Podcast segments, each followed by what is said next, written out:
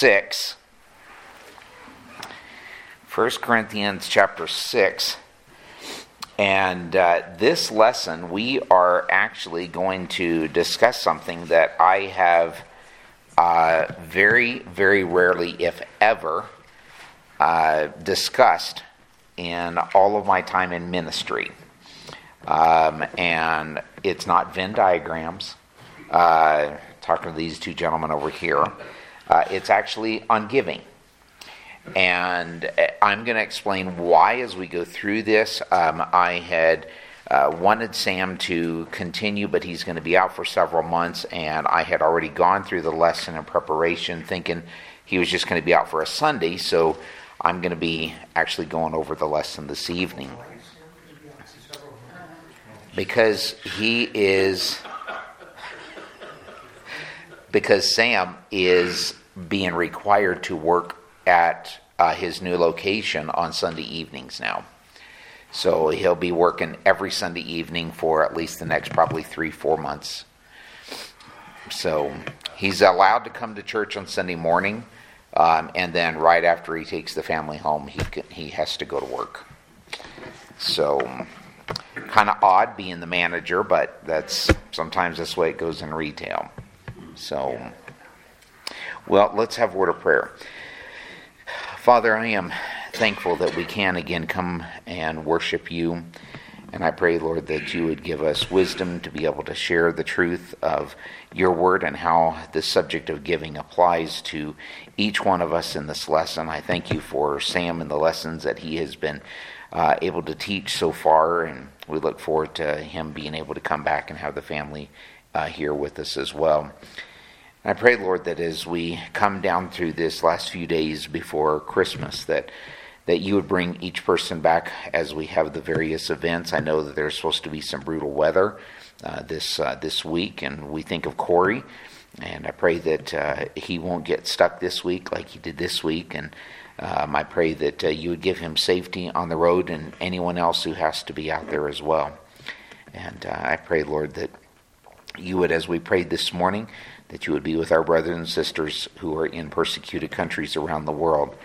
We're able to celebrate and enjoy the festivities and the holidays, and they can't even celebrate without getting in trouble, the fact that they know the Lord Jesus Christ. So we pray, Lord, that you would encourage their hearts this season. In Jesus' name we pray. Amen. So if you have your lesson books, it starts out, and the question is, what is the meaning of giving? And what are my responsibilities in this area? Now, and I wish there was more, and we're, we're probably going to break this part up into two lessons, but I think that it is important that we understand, first of all, the difference between the Old Testament system and the New Testament. In the Old Testament, you had what? What was it called? The law. Yeah, but the, and the law, under the law, we had what? Offering. As far as offerings. Okay, there were actually three main types of offerings. But we're just going to put here a tithe. Now, the tithe in the Old Testament was for one purpose. What was it?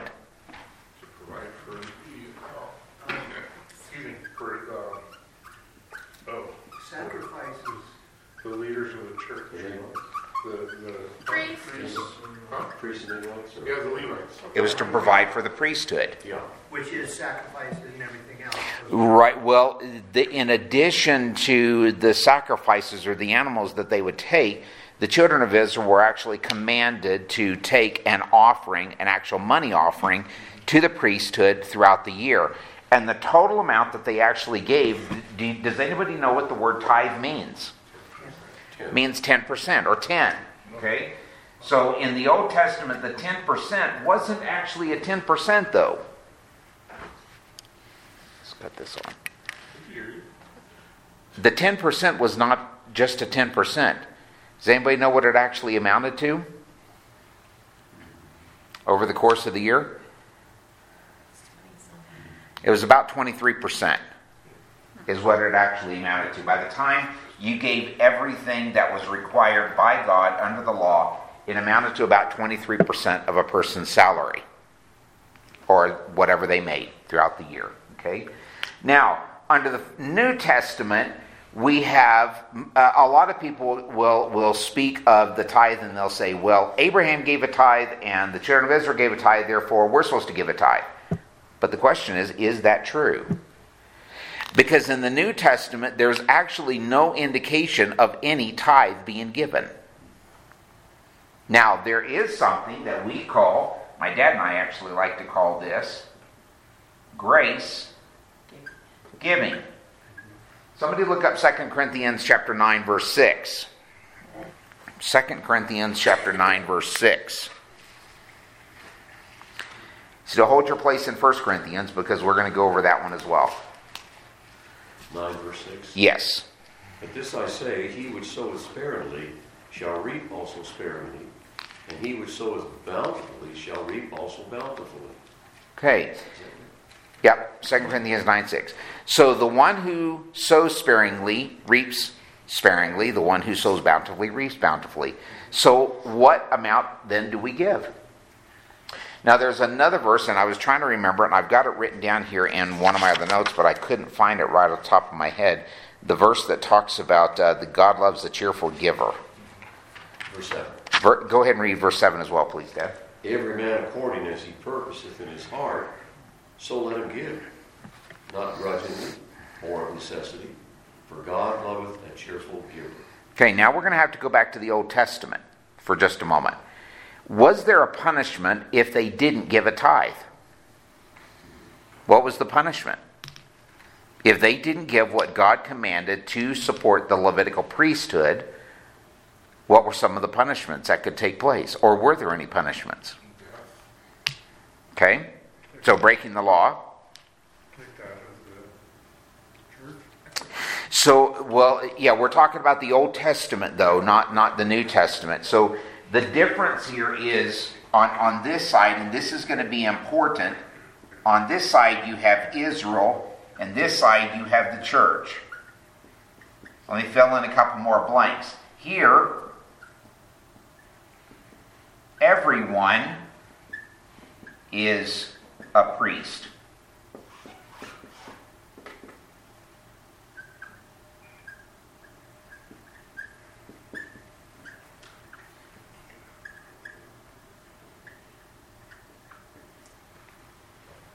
These are the differences between the Old and the New Testament. In the Old Testament, when we talk, for example, about Abraham, do you remember, and, and we've heard this before, but when Abraham gave a tithe, what did he give a tithe of? You remember when he went out to war? When it came out of, out of the, uh, the stuff that he captured. Okay. Yeah, I was going to say of all the spoils of war. Yeah, of all the spoils of war. We're not told that Abraham actually gave ten percent of everything that he owned every single year. And he didn't give it to, he only gave it to Melchizedek one time. So when when on this side, you have Abraham, for example, given in the law. But in the New Testament side, you don't have a set priesthood, for example. I, and, and I think this is why it's so important for us to understand this. On this side, we are the church. On this side, we are a priest unto God, not me. Everybody who is a true believer. This is why it's important in church to have full accountability with one another. Now, is there somebody who does stand up and speak? Yes, we have, for example, Brother Al in the morning who te- has been teaching the Sunday school. Or you have myself who, as the pastor, but there's no, uh, maybe you heard it this way, clergy and laity. Laity simply means the people. Okay? Now, I don't see a distinction between these two people. What I do see is that God calls people from within the local church to be able to minister the Word of God. That's simply the responsibility that I have. Whatever somebody else's responsibility may be, it could be to take care of the sound system, it could be to take care of the treasury, it could be to take care of cleaning up the building, it could be to take whatever it may be, whatever we do, do all to the glory of God, as we looked at this morning, First Corinthians chapter ten, verse thirty-one. Now, the problem is, though, that when we start getting this distinction here, you have something, and if you're taking notes here, we've got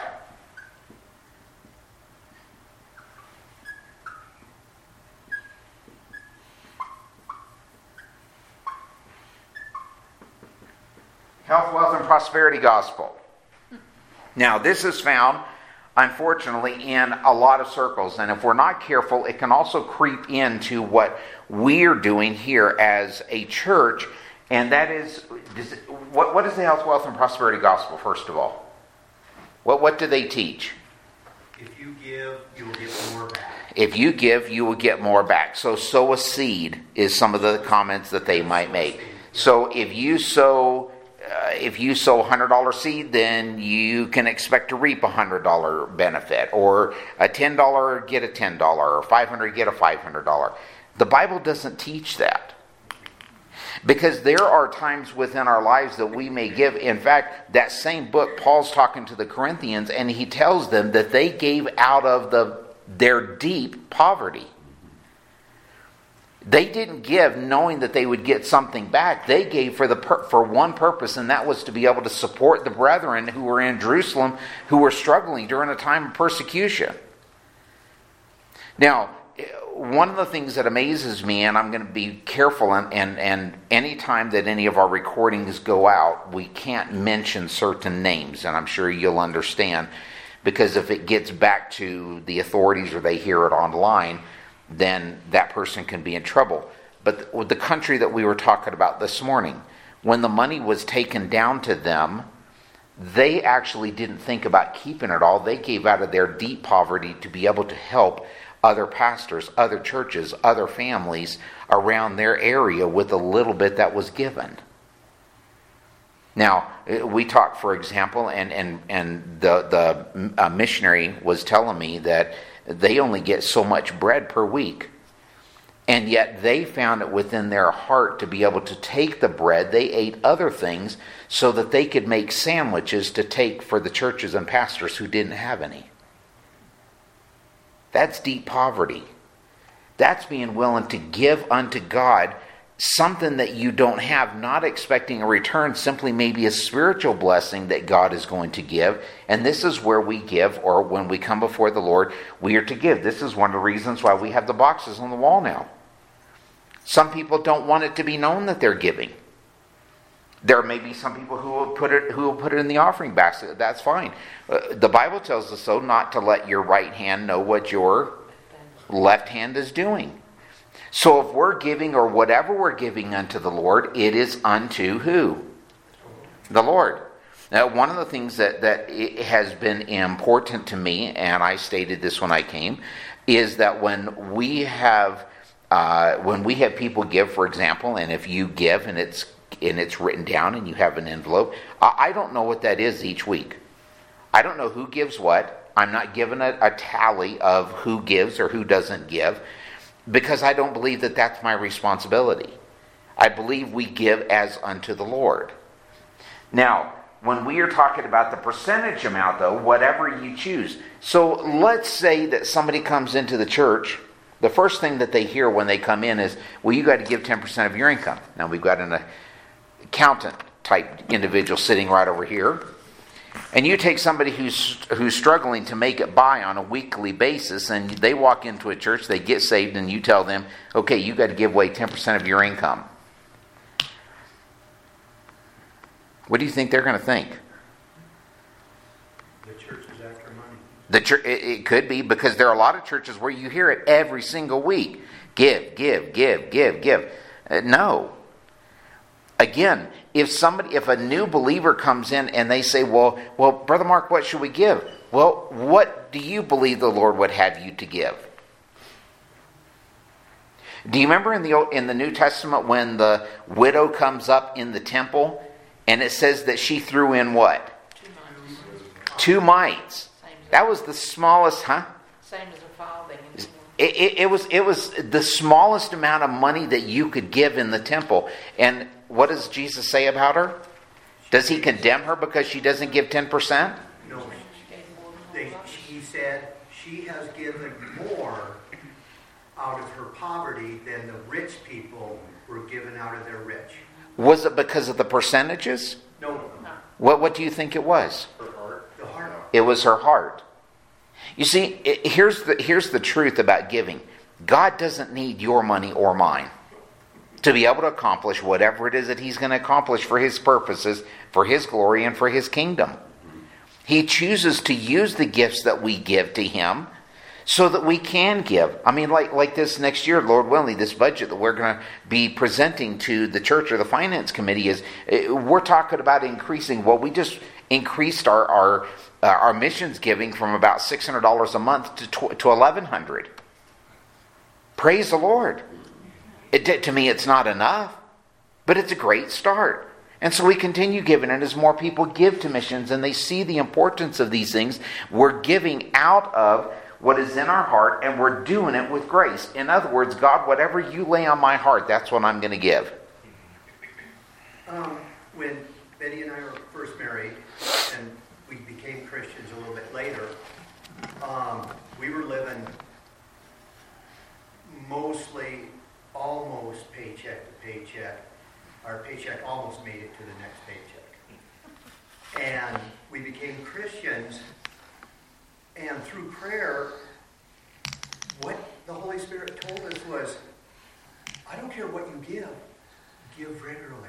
Mm-hmm. That's all. Just, mm-hmm. I don't care what you give. So Betty and I decided on an amount. We gave it every week. And through that, when we got, when I got a raise, we gave more. And we kept going, and it it we never fell short of our bills. We never, I mean, our bills were paid. We may not have gotten to go out for pizza or dinner or anything like that, but our bills were paid and we were fed. You, you mentioned a couple of things that I was actually going to go over, but here's here's a couple of points to remember. Number one, commitment. Whatever it is that you commit to giving to God, follow through on the commitment. Yes. That's important. Now, like you, I learned from watching my parents, and as far as giving and that God always provided, I mean, there are times that they probably still couldn't tell you how we ever got groceries some weeks, but God always provided. It, it may have been at times that, that somebody stopped by, and we lived, there were seven of us lived in a twenty-four foot travel trailer for two years on the road. That was where we lived. And there were times when people would stop by and say, I don't know why, but God just laid it on my heart to bring you a couple of bags of groceries. Didn't have anything in the trailer for food, but God provided. And we saw that over and over and over. And, and that, I believe, is important in regards to the commitment that we give. Whatever it is, be consistent with that. And, and, and when we look at First Corinthians chapter sixteen, for example, where it says, when you come together at the beginning of the week, lay aside something. And I believe it is for the purposes of not just supporting those who are serving in ministry, whether it's pastor or missionary or whatever it may be, but, but to do so in a way that says, yes, we are recognizing by coming together, part of our worship is giving. Now, whether we give through a box, whether we give through a ba- in a in a bag, whether we however we do it, whether we do online giving. Brother Gabe and I have been talking about online giving, having that set up because some people want to do that. Um, and so, however we set that giving up, or however you choose to do it, again, be consistent, trusting that the Lord will provide, but doing it not for the purposes of getting something in return, other than the fact that you're being faithful to God. Well, that's the other thing is looking at giving. I look at it as giving what God has already blessed me with. Sure. So there's nothing in the future. I, I, I never thought, well, God, I'm giving you this. Give me something. Never. It is, I am giving out of what God has already blessed. Yep. And so it, it just, it's how you how you look at it. Sure. And, and and there are times, for example, when you go into a church, and, and, and I've heard it, it down through the years at different different times. We've been in churches where uh, they want to quibble over, do you give ten percent before the tax or after tax? You know, and, and, and all you're doing is bean counting at, at that point. Now, here here's what I would say. if if a person comes in and they are striving to serve the Lord, uh, there are, well, the person is not here, so I'll make a I'll make the comment, and I know that they will never hear this message. But there was a person who asked me a few months ago um, about giving. This person is regular attender here, has been for a very long time, and I said, well, what do you believe? And he and this person says, well, you know, am I supposed to give ten percent or, you know, what percentage? And I said, no. I said, what do you feel comfortable giving that, that you believe you can afford on a weekly basis or on a monthly basis? And I said, whatever that amount is, just stick to your commitment with God and trust Him with the results, and you will find that God will bless. It may not be whatever, if you give fifty dollars, you'll get fifty dollars back. It may be in other ways that you will find a way to be able to help somebody else. You may find that that, that God provides in other ways where your monies are stretched further than what you could you could imagine that it that it could be done. Corey? Um, would it be a, uh, I mean, a possible suggestion uh, to have like a P O S system uh, that you can, you know, um, instead of getting money, going to the A T M, getting money, and, and doing the Dropbox or anything like that? Would that be a possibility, uh, and maybe a kind of an, uh, a little bit of easier way for people that are card carriers? So, so that would be, you're talking about something like Stripe or something like that? Yeah, I'm not familiar with uh, Stripe, but, but something uh, an like online P O S system, yeah, point of sale system, something like that. I don't know if there there is a app or something like that that there are. The church can, can uh, get. In fact, our, our system, our new system, we can get that set up where if yeah, people are on the road or traveling or whatever. That would be great. Yeah. Be great. So, uh, but, and, and that's that's a good question. I appreciate you asking. I mean, we live in a different day and age. Yeah. Yeah. Um, you know, there there was a time when, Uh, like when we were in Liberia, when they took up the offering, you know, people would put bags of rice in the offering basket, or they would put, a, you know, uh, some cassava or plantains or whatever in the offering basket for the pastor um, to be able to take care of them. You know, here we have a completely different system. We have uh, a system whereby we use dollar bills or whatever, but some people, I mean, for example, how many of you still write checks? Very rarely, because it's it's not a it's not a big deal. Yeah, exactly. And the times that I that I have personally donated here is when the rare times that I've had money from a transaction from a friend or something like that. Right. Um, and then I'm okay, all right, this is great. Yeah. But it, but it, in my opinion, I'm sorry to, to hold everybody up, but I, no. I think that would be a great thing if, if I could just stick my card into something and and say, hey, I want to donate this today. And, right, and, and now I know what you're talking about now. Yeah, point of sale machines. Yes. So we don't, we're not set. I don't know that we would ever be set up with a P O S machine, but we would be.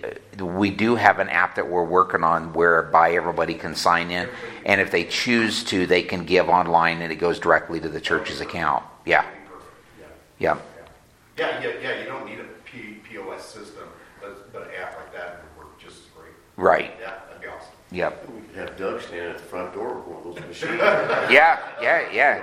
Remember, you remember the old credit card machines? Put the put the carbon copy on there. Chunk, chunk. Except I had a little card. You can't even see the carbon copy. And it would completely max out the card when you stick it in. Exactly. Ex- exactly. You didn't mean to get that much? We'll get it back to you in a year or two. Sorry, card declined. Come back tonight. Yeah. So uh, again, have the commitment that whatever you're going to give, that God will provide. We have, for example, we have different things we've talked about here. We've talked about a benevolent fund. We've talked about, and those offering envelopes that are there in the in the back of the chairs, you can use those for whatever you want to give. So whether you want to give to missions or whether you want to, you know, write something on there and drop it in the box, however you want to do it. But there's something that's more important than this when it comes to giving. Look at First Corinthians chapter six. Somebody read verse nineteen and twenty for me. What? No. know you not that your body is the temple of the Holy Ghost which is in you, which ye have of God, and ye are not your own? For ye are bought with a price, therefore glorify God in your body and in your spirit, which are God's. Biblical giving begins with you. You see, if if if we, uh, let's figure this out, for example, by way of illustration. How many hours are in a week? Not enough. Not enough. one hundred sixty-eight hours. Okay? That was going to be my second guess. Yeah, exactly. So let's break this down for just a moment. Out of these, how many hours roughly would we say we sleep? Definitely seven hours a night. Definitely not enough. You're right there. Yeah, seven hours a night, maybe average. Yes, seven people. You're lucky. Yeah. What? So it, if if we said if we said seven to eight, is that is that a fair amount? Yeah. Yeah. Would everybody say? I mean, sometimes more, sometimes less. Yeah. Okay, so seven, either. So we're saying forty-nine or eight would be eight times fifty-six hours in a week. Okay? So, Doug, this is where your calculator may come in handy. We're going to run two two separate numbers here. Okay. So we're going to subtract forty-nine here. You better hurry up. Okay, the calculator is ready. Okay, so one hundred fifty-eight minus fifty-six. Um, well, why don't we go two, one, one twelve? Okay, so... what are some other things that we do? Work constitutes how many hours a week? Supposed to be forty. Supposed to be forty. Okay, we'll just we'll just go with the averages here. Okay, so here we've got seventy-two, here we've got seventy-nine. Okay, what else? An hour for eating. Oh, good luck. Oh yeah, for the day. I'm talking. Yeah, I'm talking about for the day. You grab a bowl of cereal, you grab lunch, you grab a little bit of dinner. An hour a day, okay. Uh, what about getting ready for the day, showering? That's an hour. Okay. Good morning. Breakfast food. Okay. Yeah, well, prep, well, some people actually cook, so that's a whole lot different than popping something in the microwave and pushing three minutes. I look at preparing in the morning as as getting ready, bathing, whatever okay. you're going to do, and breakfast. Right, okay. So let's say a total of two hours a day. Okay. Okay, so two hours a day. Get ready. Seven, fourteen. Okay, so that takes us down to sixty-five here, and over here, uh, twelve, eight, six, one, fifty-eight hours. What else do you have in a week? Entertainment. Grocery shop. Let's let's hold off on entertainment for a minute. Yeah.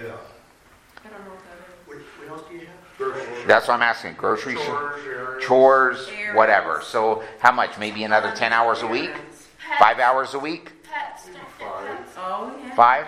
Okay, so let's let's say five on average. So the person who is sleeping, so sixty minus five here is fifty-three. Okay. Divide that by seven hours, or seven days a week. Roughly, this one here is going to be what? seven into sixty? You guys don't even have your calculators out, huh? I took mine out, but I put it back. Because somebody was adding and subtracting too fast.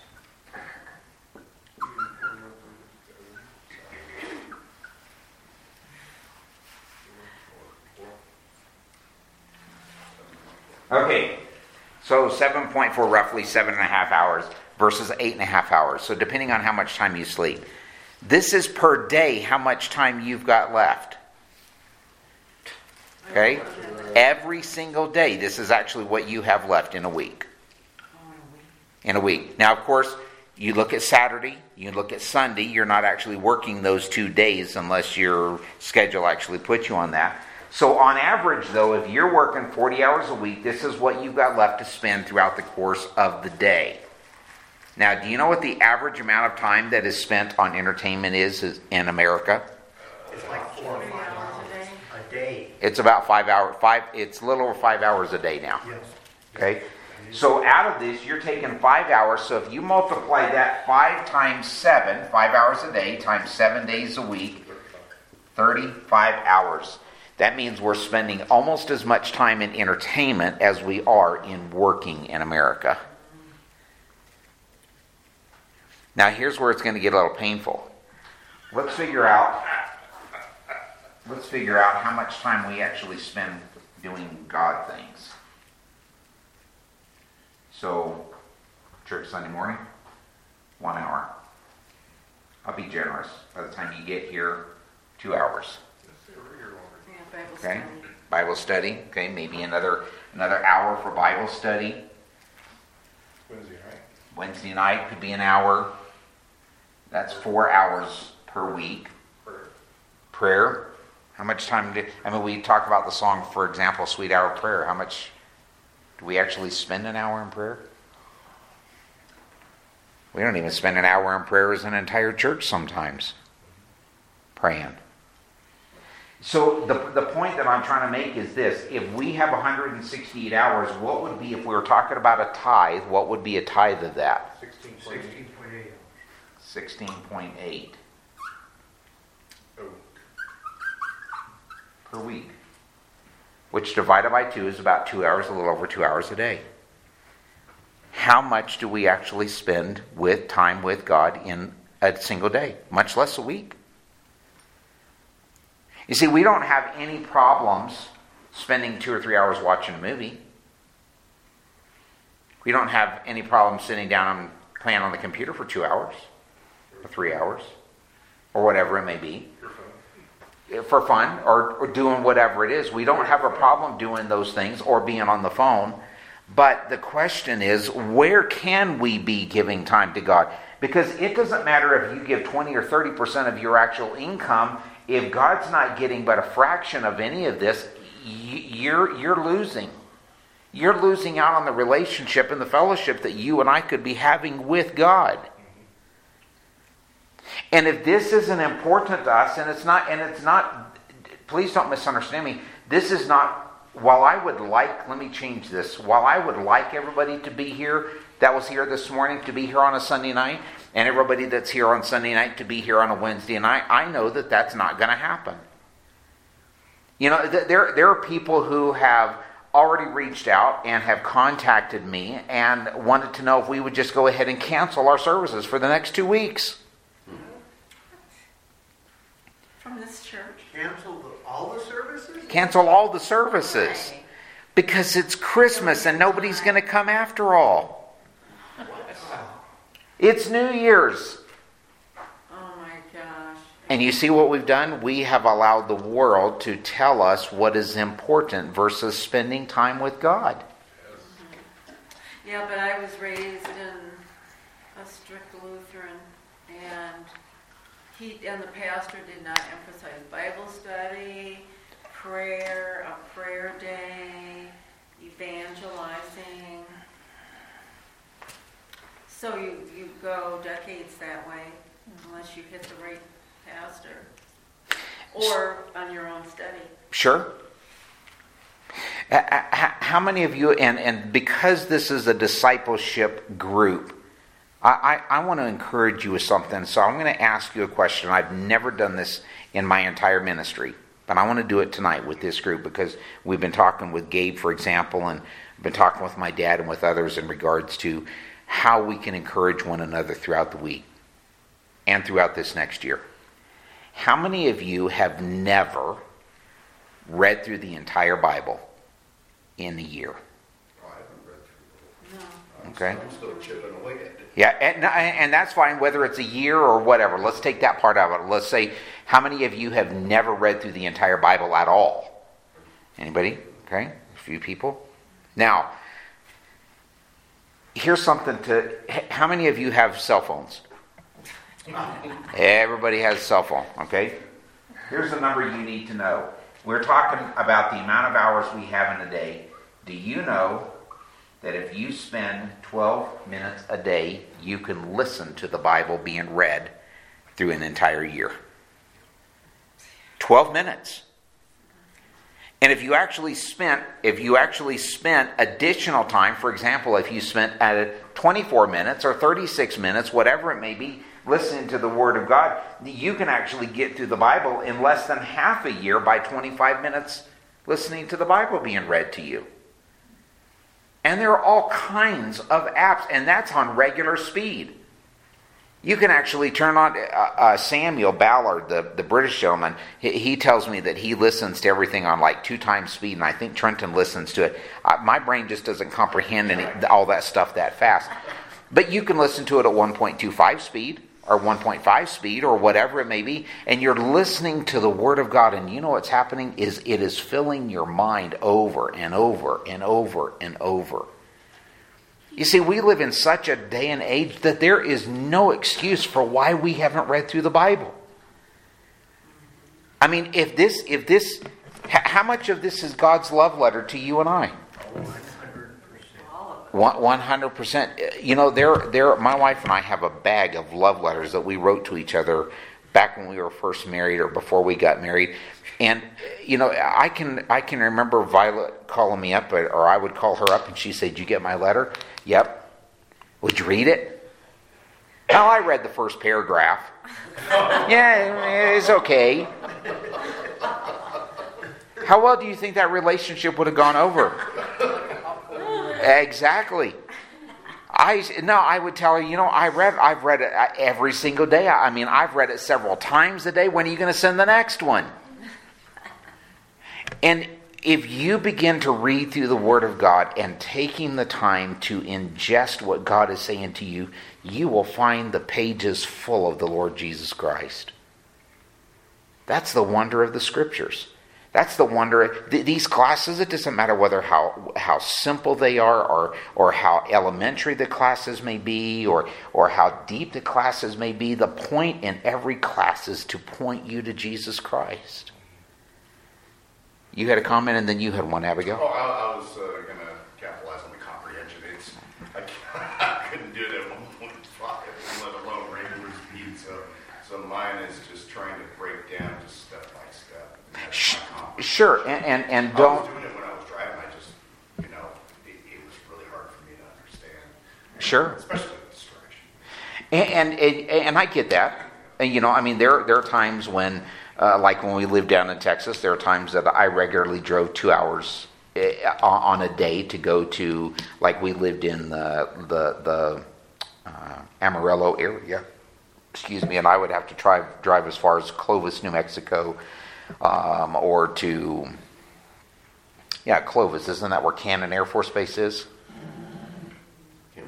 I think I think that's where it's at. It's down there. So it's about two hours away. My territory covered two hours one way, two hours the other, and then two hours north and about an hour south. Um, so right up to the top of the Texas border. Um, and I did that on a daily basis. So there were times that I would use that, and, and I would find myself turning on the radio and listening to all kinds of stuff, whether it was talk radio or, or country western station or whatever. And you know what I found was after a while that got so old.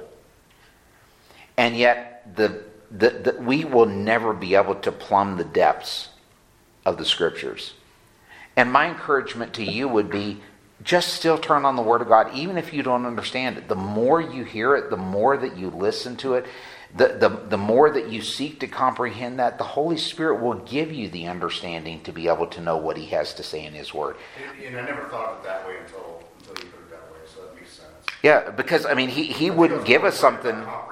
than I was about getting it cycled and, and getting it, you know, okay, that makes sense. We, we, we have something that we do in our home when we are doing our devotions, for example. We don't read, we haven't been, we've tried it in the past where we've read through every book or we've done whatever, but we do something now where we take one book every thirty days. And we take a short book or a short, short section, and this month we're actually in Second Timothy. And so there's only four chapters. And so we begin, and on the first night, let's say January first is coming up. So on January first, we read just Second Timothy chapter one.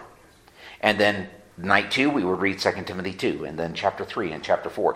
The next night, the fifth night, we would then go back to chapter one. We would read it again. Each one of us will read a portion. And then we would determine if there's something in there that we don't understand. This gives the girls an opportunity to be able to ask questions.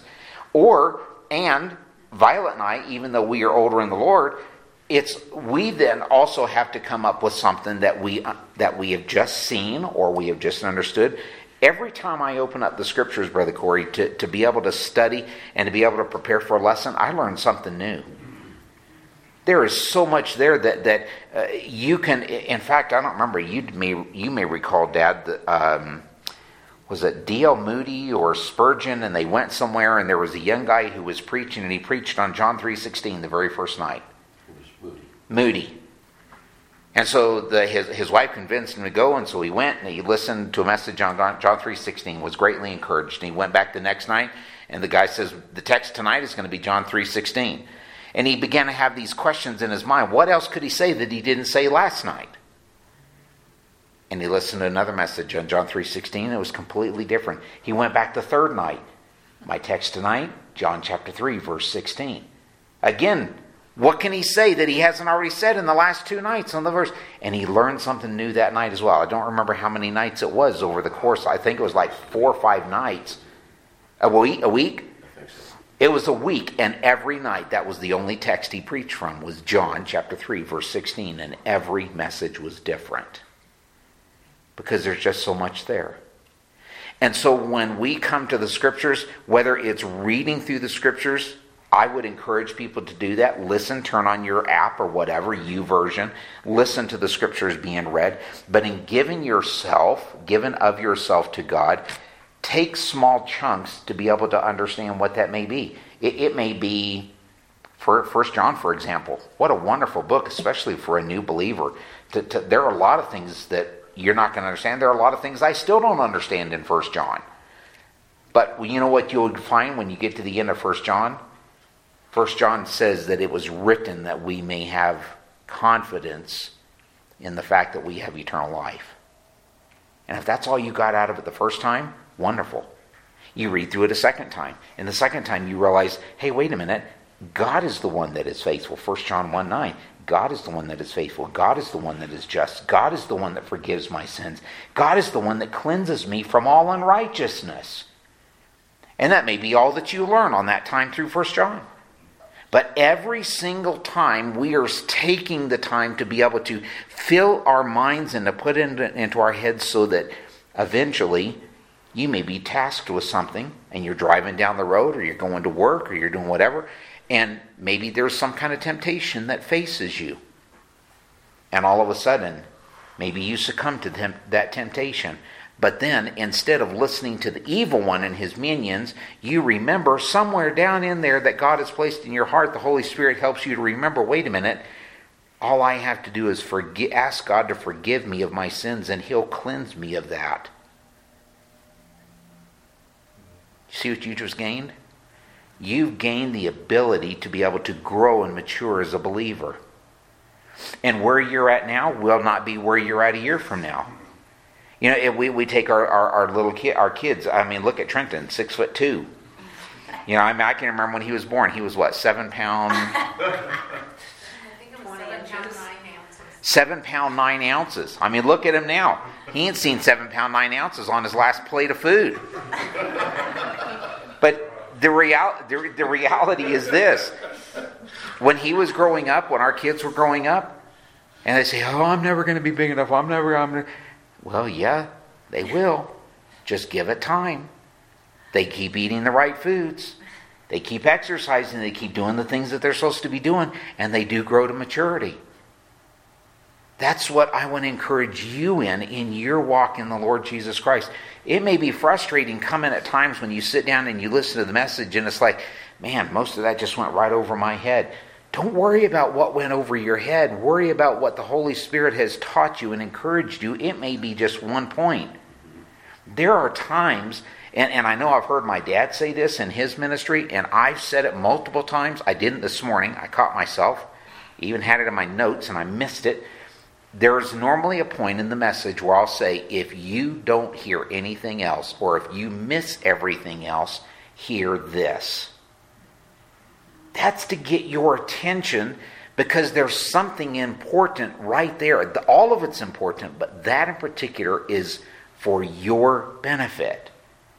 To be able to take that, and if that's all you take with you this week, learn from God. Learn from the Scriptures. Learn from one another. There are times I know I've been out with Brother Gabriel, and we've talked, and he shared things with me. I can learn from Brother Gabriel. I can learn from my dad. I can learn from Tim. I can learn from Brother Doug. We can all get together at the men's breakfast, and we can learn from one another. The ladies can all get together, and they can learn from one another. But what we have to learn is learning from the Scriptures.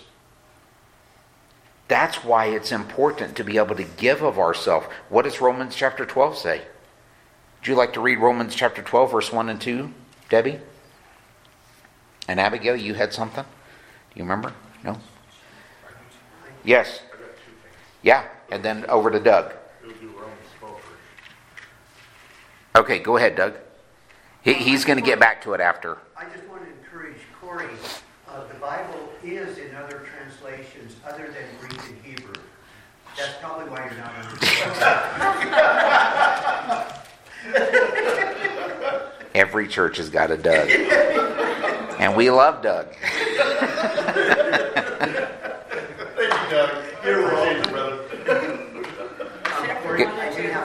I know. Uh, Romans twelve. I don't understand the Bible. Yeah, okay. Romans one. I beseech you, therefore, brethren, by the mercies of God, that you present your bodies a living sacrifice, holy, acceptable to God, which is your reasonable service. Okay, hold on just a second before you read verse two. Do you see the giving there? Presenting yourself. Not worried about what everybody else is giving. Do you remember what happened with Peter and John? And they're sitting around the fireplace. And Jesus tells Peter, this is what you're going to do. And instead of listening, Peter turns around and he goes, well, what about him? And Jesus says, don't worry about him. If he lives until I return, what is that to you? Do what I'm telling you to do. Okay? We can't be somebody else. You can't go back, Brother Gabe, and in, in your life, and I can't go back in my life and regret the things that we coulda, shoulda, woulda. All we can do is live right from where we're at. If this is the first time you have ever heard this, these things in your life, take these things and run with them and thank the Lord that you heard them now. But giving our lives a living sacrifice, this is much more important. If we had a church full of people who were willing to give this right here, more of this, I should say, in time to God, we would have a lot less issues than what we do. So how do we encourage that in these people who aren't reading the Bible or coming? What's the first thing that you should do? What do you think is the first thing that Debbie should do?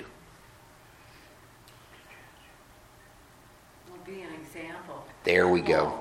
And contact them, actually contact them. That's actually what we're working on for twenty twenty-three. Everybody is going to be contacted every single week. Yeah, wow, every single week. Every single week. Everybody? Everybody. To be contacted. Everybody. Every single week. Every single week. Yeah, it's possible. Yeah. Yep. I, but but you know how that's going to happen? Seven hours of sleep a night. Do you know how that's going to happen? Sometimes it's going to be somebody showing up to where you work and say, how you doing this week, Debbie? Oh. Seriously. Even that way. Sometimes it's going to be through a text. Sometimes it's going to be a phone call. Sometimes oh, okay. It may be a letter. Sometimes yeah. It may be just a, an encouragement card. Hey, we're praying oh, yeah. for you this week. Yeah, very good. Because yeah, when yeah, we do see. those things, it actually helps us to see the importance of church. Because church isn't just showing up on a Sunday morning. It has to be so much more than that. Read the last part of the verse, or the verse two. Um, Romans two, and do not be conformed to this world, but be transformed by the renewing of your mind, mm-hmm. that you may prove what is that what is that is good. Good. And acceptable and perfect, perfect. will of God. Absolutely. So we cannot, we will find ourselves conforming to the world if we're not willing to give ourselves as a sacrifice.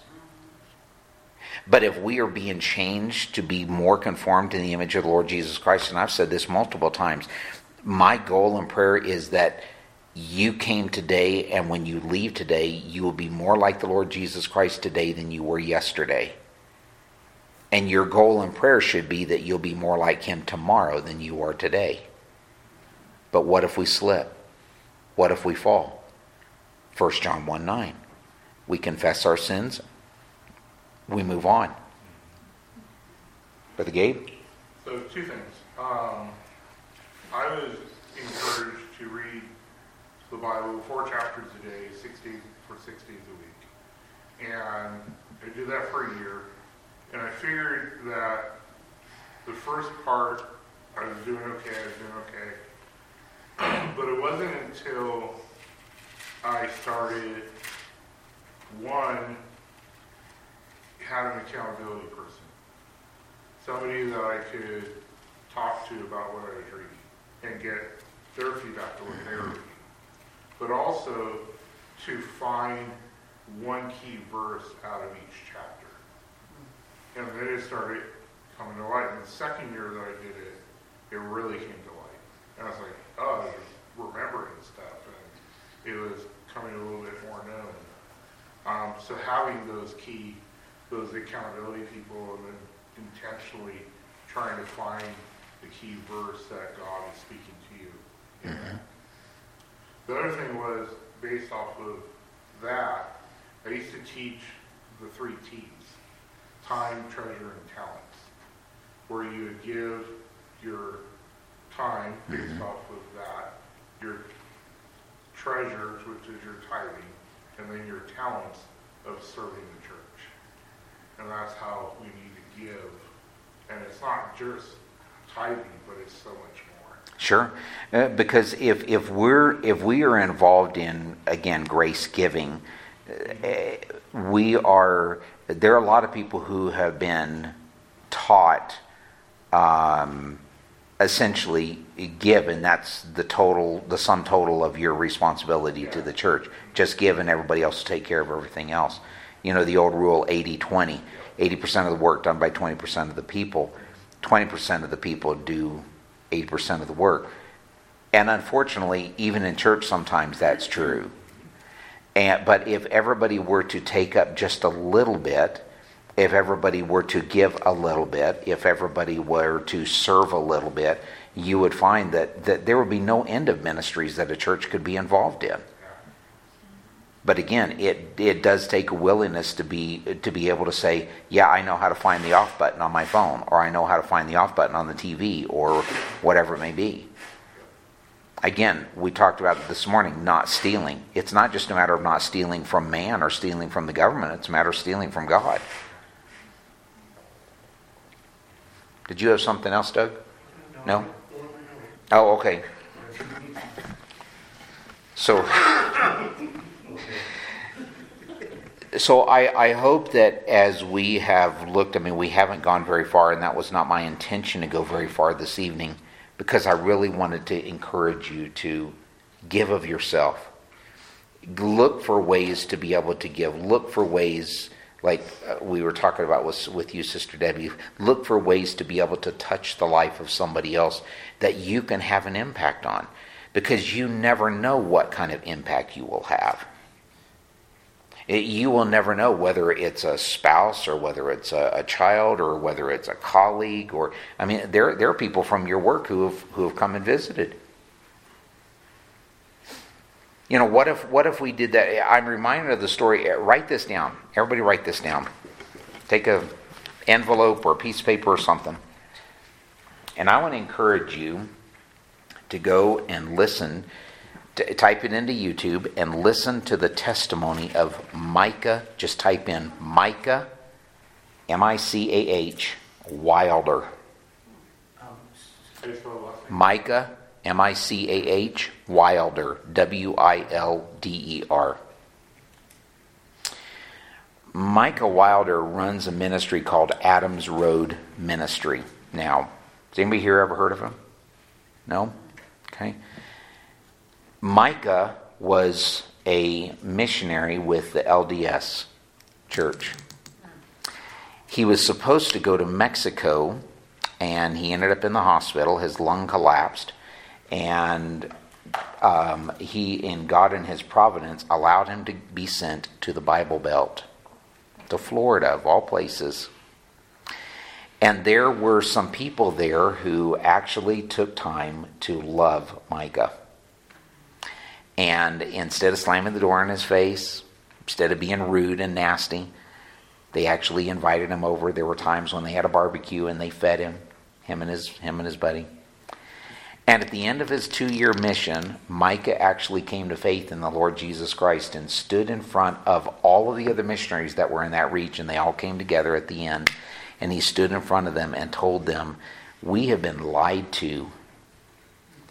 Jesus Christ is all we need." He actually got sent home. He didn't get to finish his mission. I'm not going to tell you the rest of the story, but I will tell you this.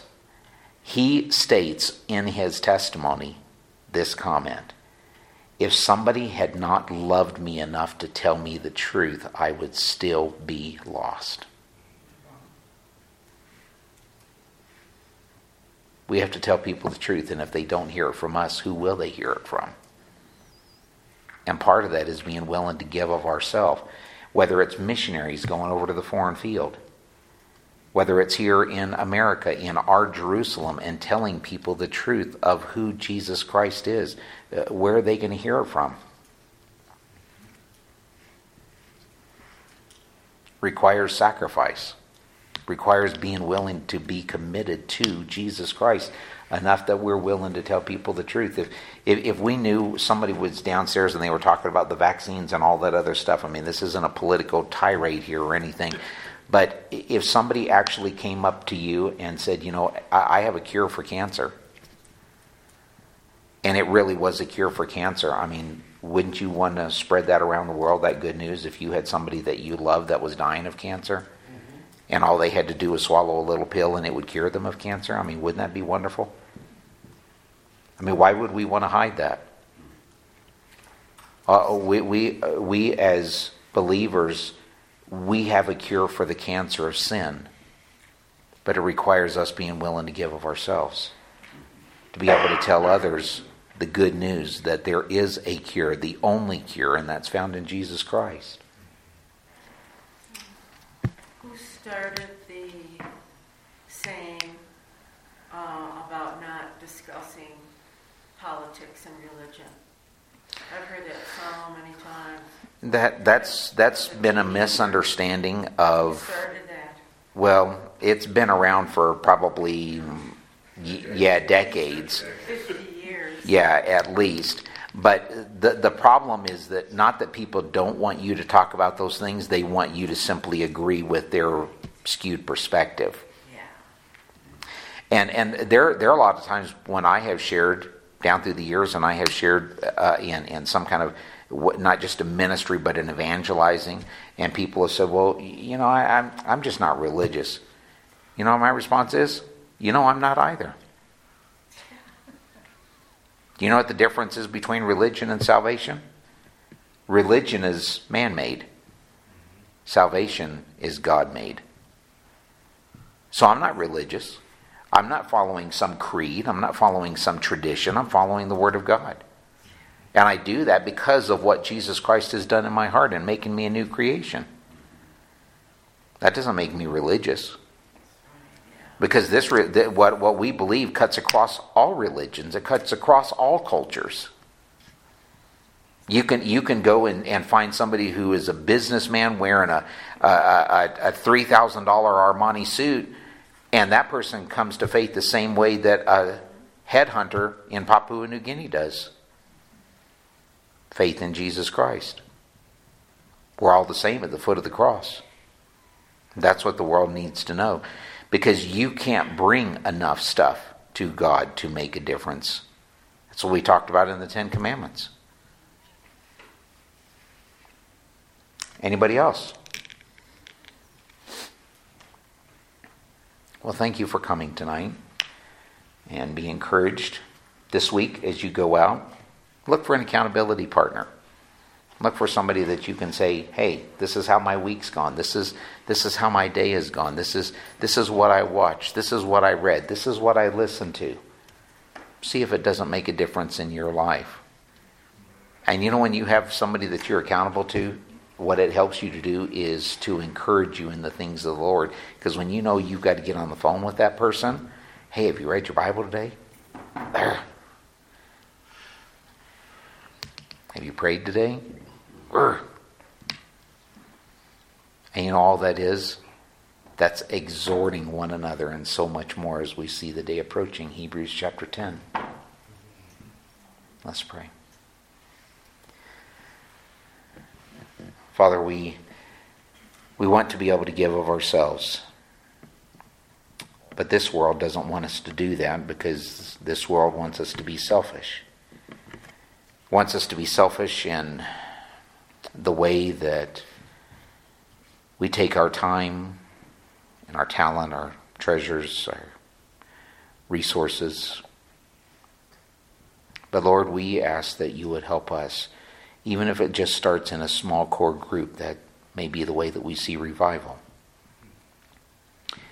That things will change one day at a time. That we will not be carried about with the various things that are going on in the world. We'll leave it to you. We'll commit ourselves in every aspect to your care and encourage others to do the same. We know the day is approaching when the Lord will return, and we want to be ready for that day. Thank you for our time this evening. Go with each one and give protection as your will is. In Jesus' name, amen. Amen.